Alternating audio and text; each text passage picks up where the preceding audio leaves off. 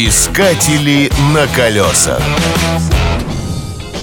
Всем привет! С вами автомобильный эксперт Павел Картаев и мой вам совет на сегодня. Тише едешь, дальше будешь. Мы с вами сегодня мысленно пересекаем границу Финляндии и видим, что российские водители волшебным образом становятся абсолютно законопослушными, даже более чем сами финны. В чем загадка? Дело в том, что нарушение скоростного режима стоит очень дорого. Но еще больше пугают возможные проблемы с получением следующей визы. При наличии штрафа консульство может поместить водителя в карантин на год-два – может и навсегда. Срок карантина зависит от тяжести нарушения. Дело в том, что в Финляндии превышение скорости запрещено даже на 1 км в час. Однако штраф в этом случае выписывать не будут.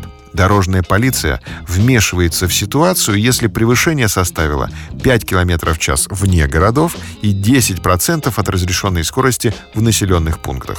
А если водитель превысил скорость от 1 до 15 км в час, то штраф составит от 85 евро.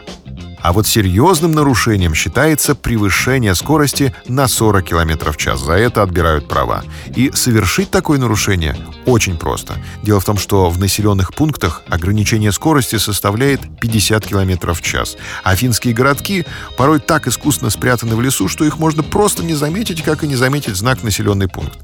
И вот если вы, например, ехали со скоростью 91 км в час, а на хорошей машине такая скорость совсем не ощущается, то значит ваше превышение составило тот самый критический сороковник. Будьте внимательны. На колесах. Искатели на колесах.